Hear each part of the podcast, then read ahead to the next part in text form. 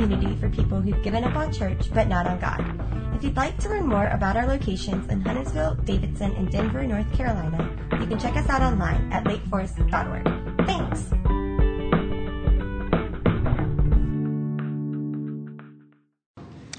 Well, good morning. We've already had a wonderful message already this morning, and I mean that in all seriousness, just seeing what God is doing in the midst of our fellowship, our family here. And so we're thankful for, for God's work. Welcoming Anthony. Love the haircut, by the way. It's awesome. so, it's, so we go to the same barber. I say, hey, do you go to Westlake? Yeah. so, Well, it's, it's great to be back again. We are concluding our primary series. You know, a few weeks ago, uh, or as we were planning this series, we stepped back and we, we asked, what are the basics of the Christian faith? What, if, if we could kind of boil it down to three things, three practices, for those of us that are on journey with Jesus, what, what would these primary expressions of our, our faith be?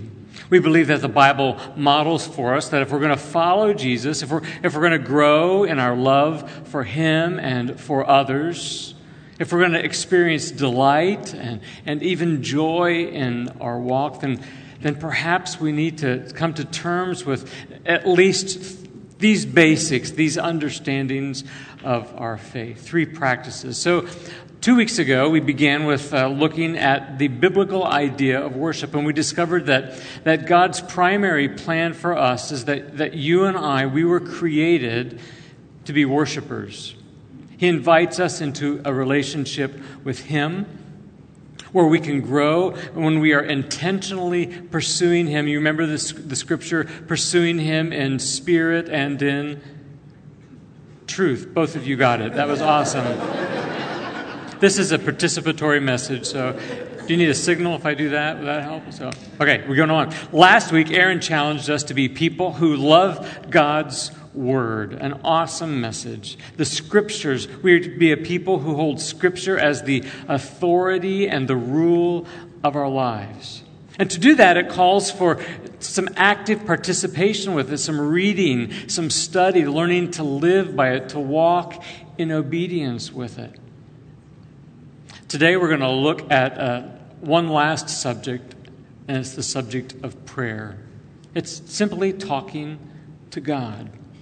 And I hope that we can see that these three, while we've kind of parsed them out and looked at them separately, they're really all very interconnected.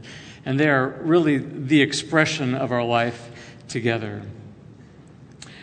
So, prayer. What is it? It's a good place to begin. We're going to answer the question with three guiding principles. I feel like I'm on America's Got Talent. Is that the golden buzzer? Good. God, so many distractions today. Keeps us awake. Well, three guiding principles. We can call them anchors that, that we attach our lives to. So if you don't get anything else out of this morning, these three things you can take home. You can, you can ponder them during the week and actually reflect on them and say, is my prayer life, does, does it reflect these principles? So here they are, the first three right out of the box, and this will be our guideline for today. Principle number one prayer is the language of relationship. Prayer is the language of relationship. The second principle is Scripture is the language of prayer. You following that?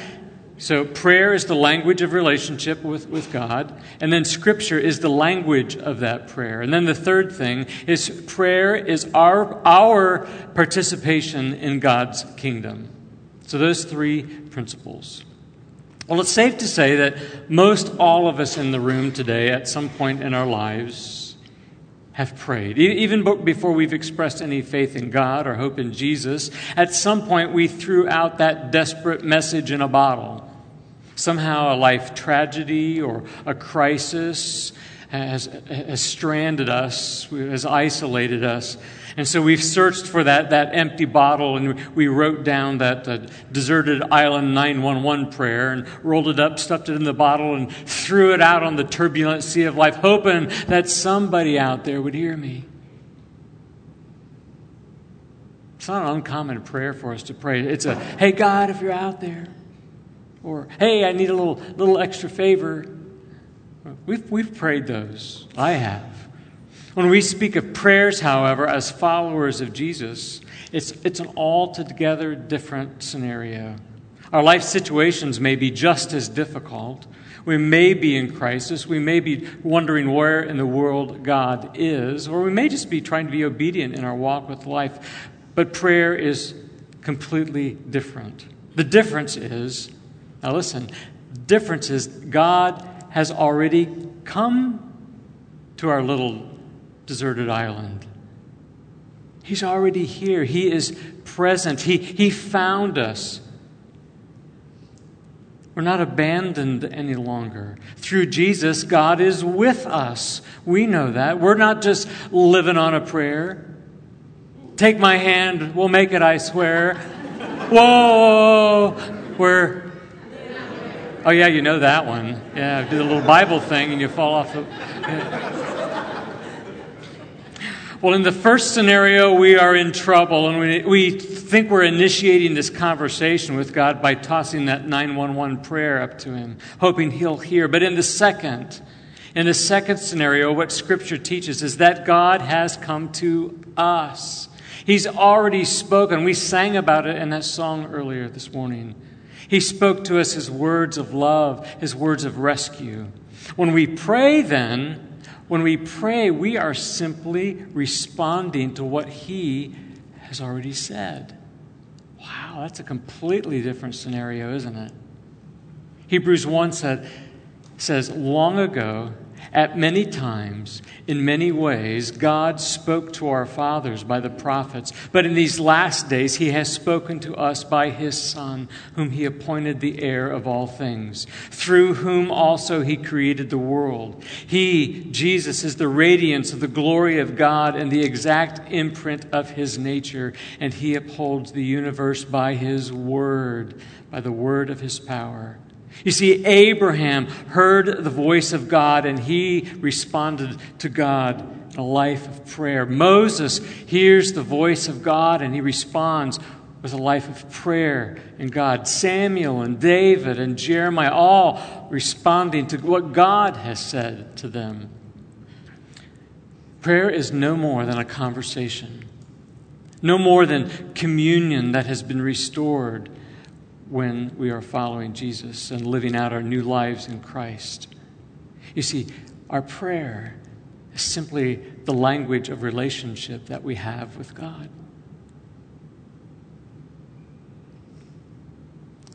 So we might be asking, why do we pray then? Why pray at all? I'll give you three quick things.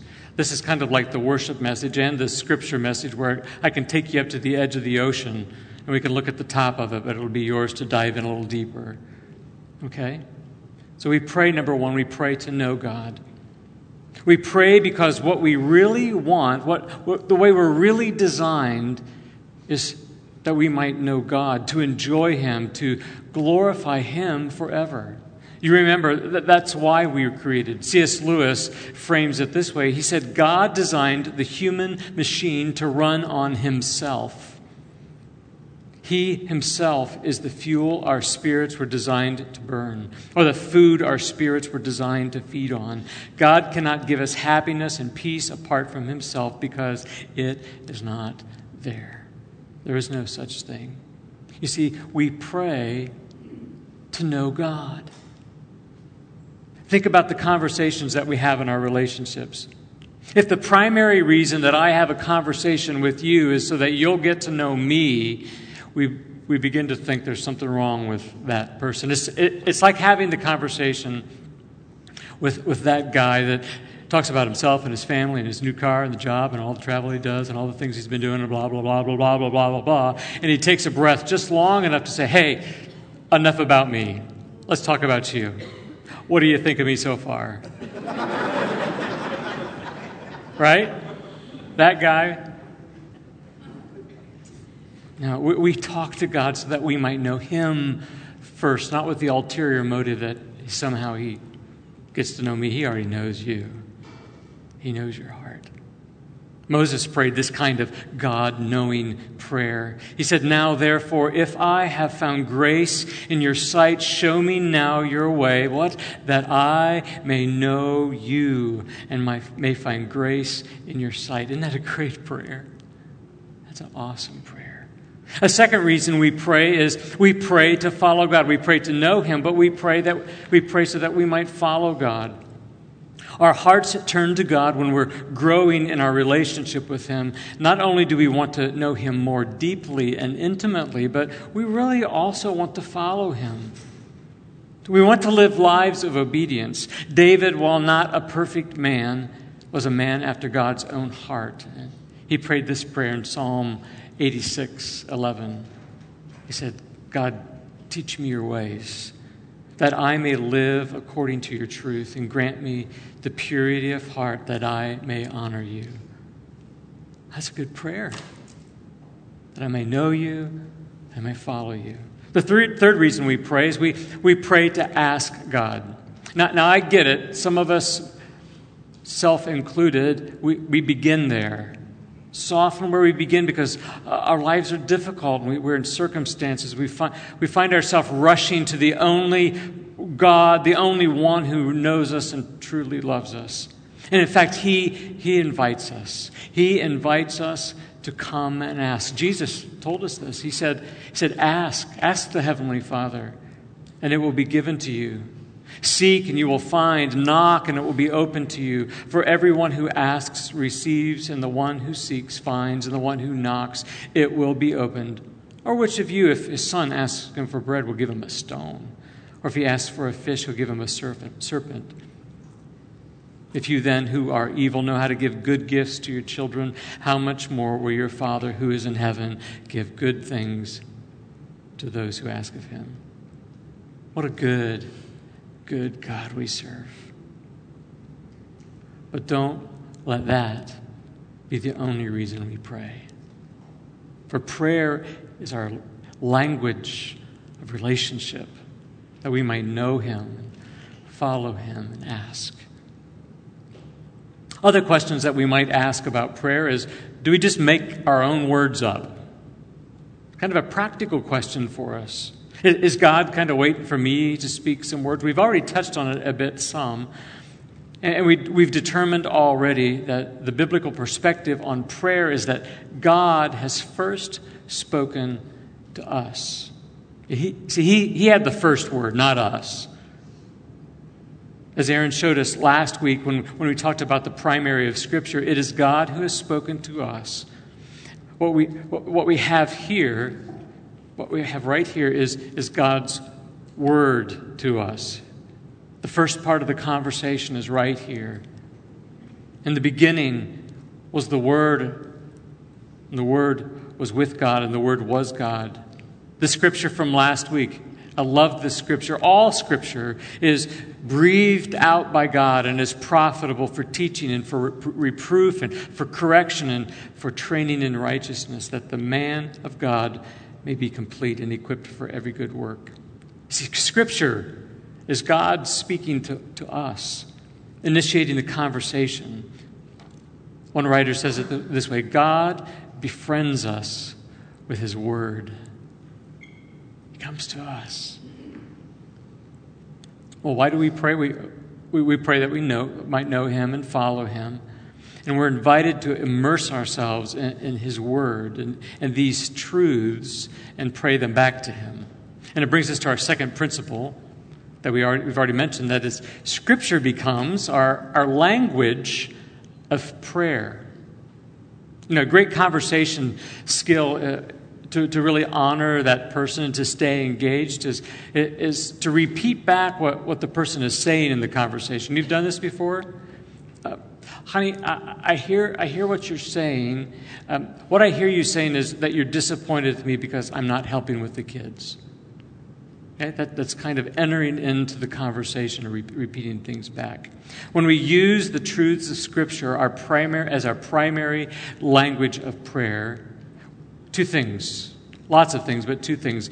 Number one, they're firsthand truths about God Does that mean I should only pray, pray words that specifically come out of here? Well, of course not. And we're going to show an example of that in just a bit. But what it does mean is that our prayers should be anchored in what God says about Himself and His purposes and not contradict it. This happens when we read it and we study it and we reflect on it and uh, we learn about God and what He has chosen to reveal about himself. You see, the, the scriptures are first hand information. Do you remember that, that game we used to play called the telephone game? You remember that one? I thought about doing it this morning, but the, the BSM actually ate up all of our time. Just had through that. I want to. Just kidding. So, if you, if you need a reminder, the telephone game is that game where, where I'd start over here and I'd tell Joel, I'd say something like, the purple baby bunnies launched a big blue boat in the ocean. And then he had one time, one chance to tell the next and the next. And we go all the way across the room. And we get over on this side. Adam, what would you say? He'd say something completely different. I can't make anything up on the spot, but he'd say, he'd say something, I think I'm going to go launch a boat in the lake today, or something. It would be completely different because it's not firsthand information. You see, when we pray God's word back to Him, we're praying back firsthand information. It's not all muddled up in my poor memory, my lack of understanding of who God is. I'm just telling Him who He is. The second thing that Scripture serves us as is, is, is a prayer primer. It's kind of a how to. God gives us this, this language. It's kind of the same thing, but it's, it's, it gives us language to pray. A few years ago, Cass was interested, my, that's my wife, she was interested in learning how to speak Spanish. Now, you may not have thought this to be a good gift, but at Christmas, I bought her the Rosetta Stone for Spanish. Yeah. Well, why did she need it? She needed somebody to, to give her new ways to speak, new language, new words, new, new nuances and rules about it. And, and so she, she began to study. Now, you can go to her today and ask her how that's going. You might want to say it in English if you know what I'm saying. Uh,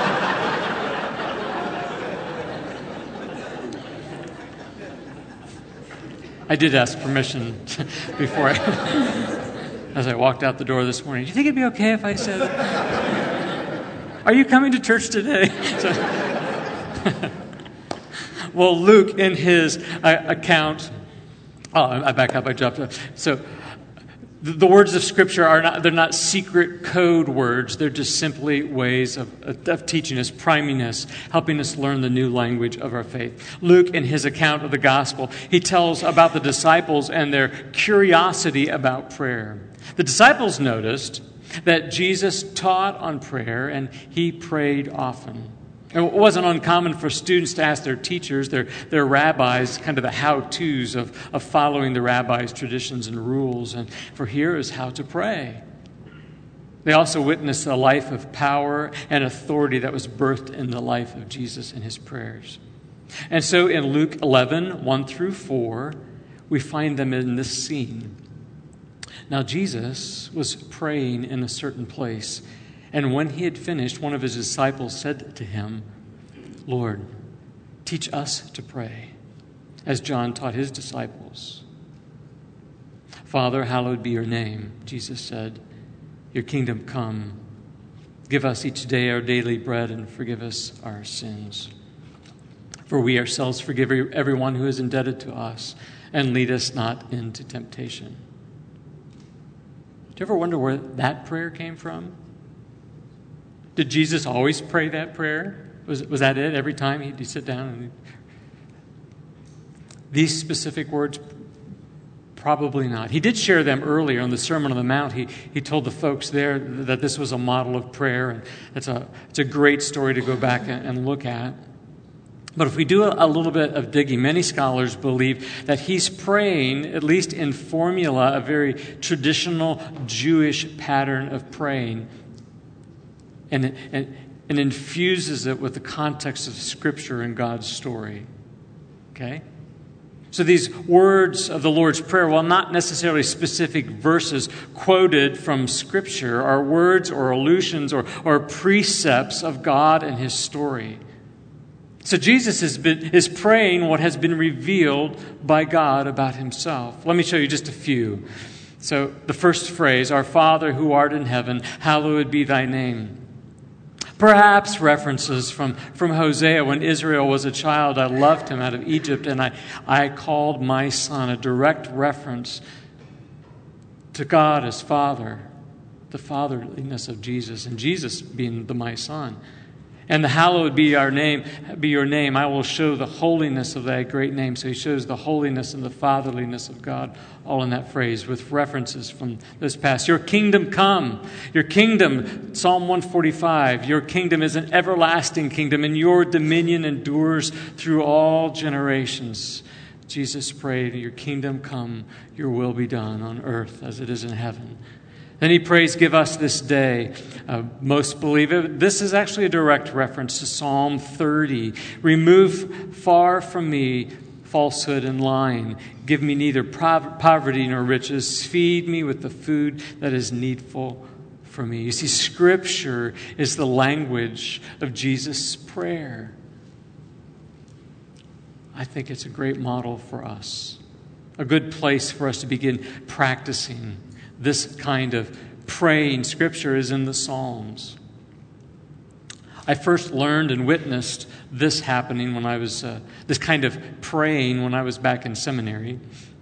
I served as a worship pastor with Harry Curry. What a great name, huh? Harry Curry, the pastor of Trinity Church of the Nazarene.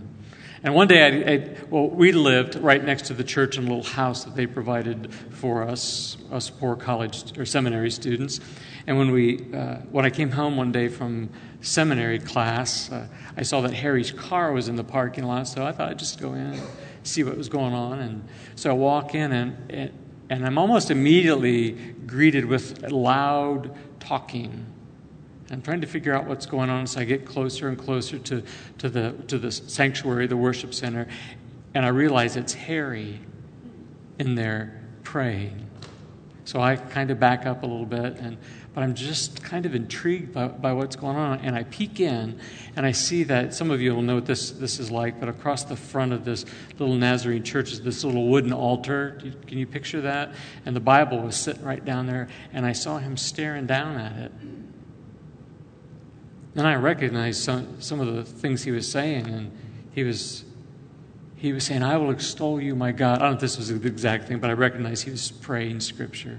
I will extol you, my God and King, for you are the, the most everlasting, glorious, wonderful King forever and ever and ever. I love you, O Lord, my King. Every day I will bless you and praise your name for every day, God. I don't want it just to be today and not tomorrow.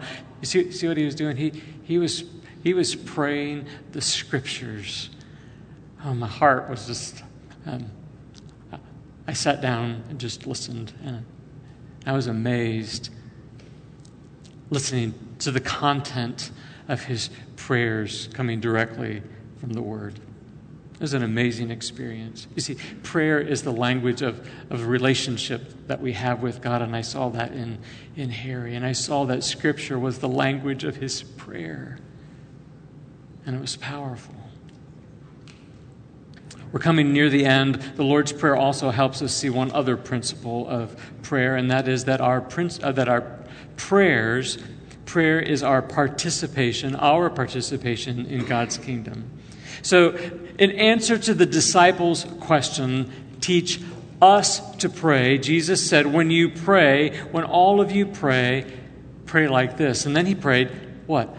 Our Father. Give us this day our daily bread. Forgive us our debts. For, you see all the plurals. The distinctives of the Lord's Prayer is that the prayer is offered in community for the disciples to be praying as though they are to be praying it together. You see, God invites us as followers of Jesus to a life of prayer together. Our journey with Jesus is both individual and it is communal. Let me say it like this We are invited to build our personal relationship with Jesus, but we are to follow him in community. You and I live in such an individualistic society, we don't, we don't even really see it anymore. And we need to be reminded that God has rescued us from that island of isolation and individualism and living alone. And through the redemptive work of Jesus, he now says to those who are walking with Jesus, You are a chosen race. You are a royal priesthood. You are a holy nation. You are a people belonging to God, that you might declare the excellencies of him who called you out of darkness into his marvelous light. Once you were not a people, once you were all alone, but now you are God's people. And once you did not receive mercy, but now you have received mercy. Folks, we are family.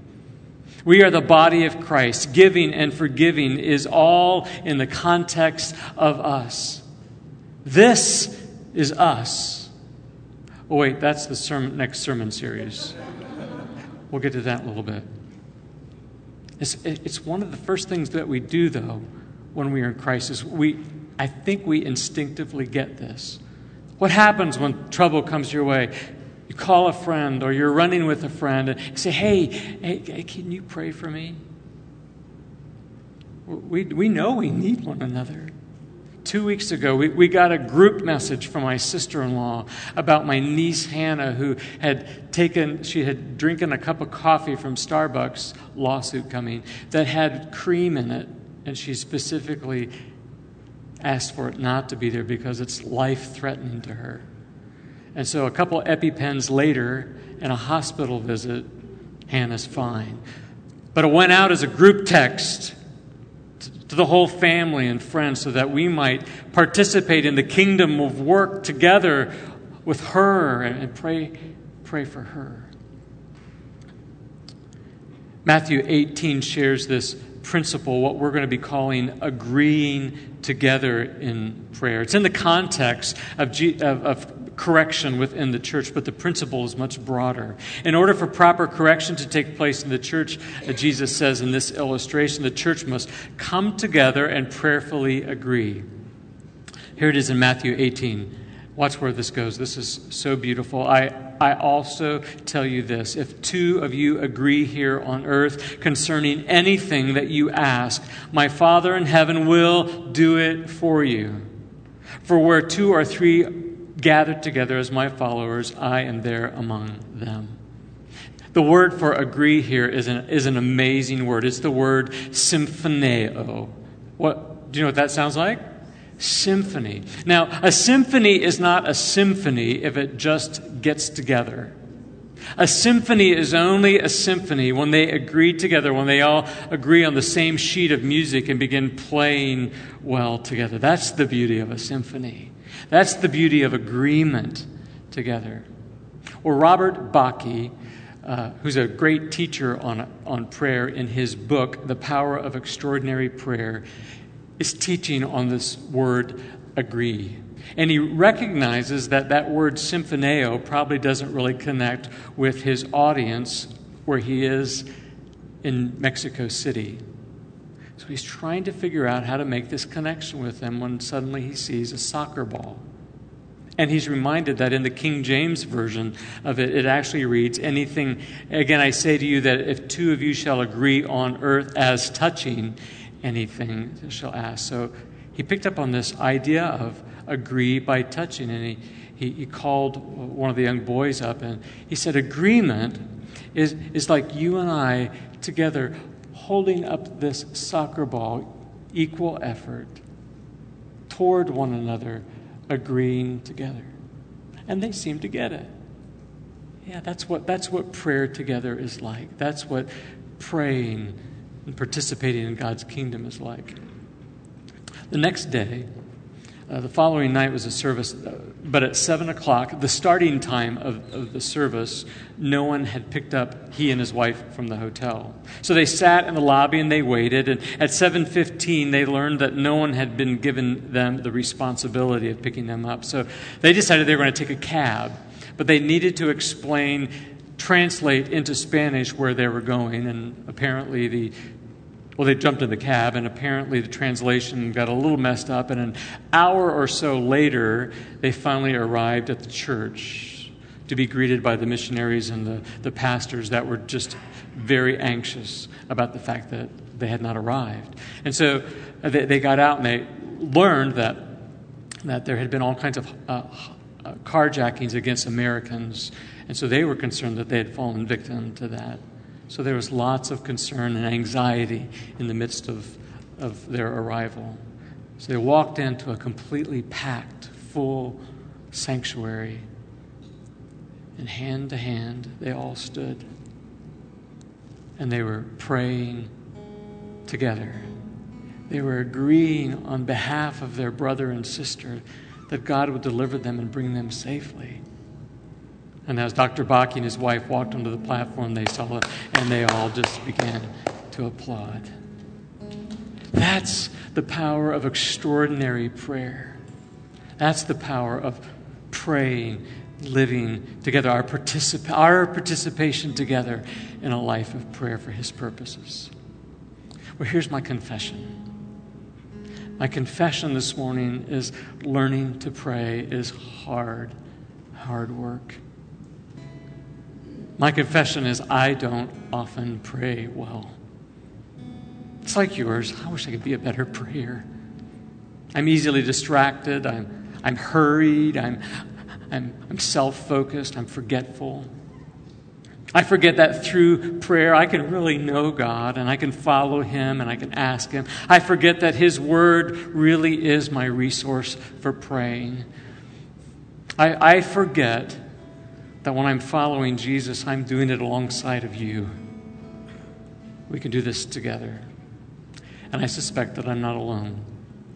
And so this morning, I, I thought an appropriate way to respond to God in this way. As His disciples on journey with Jesus, we might come to Him this morning and we would ask Him, Jesus, would, would you teach us to pray? Teach us?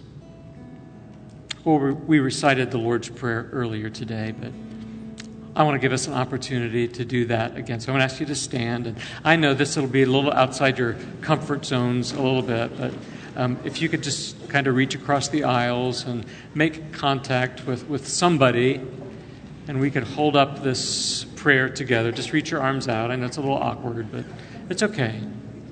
These are brothers and sisters, and understand that together we are praying this prayer. And believe it or not, around the world today, there are millions of people who are most likely praying the exact same prayer as we are together today. That's amazing. So let's pray it together. Renew our hearts, God, as we pray. Our Father, who art in heaven, hallowed be thy name. Thy kingdom come, thy will be done on earth as it is in heaven. Give us this day daily bread, and forgive us our sins as we forgive those who sin against us. And lead us not into temptation, but deliver us from evil. For thine is the kingdom and the power and the glory forever and ever. Let's sing together.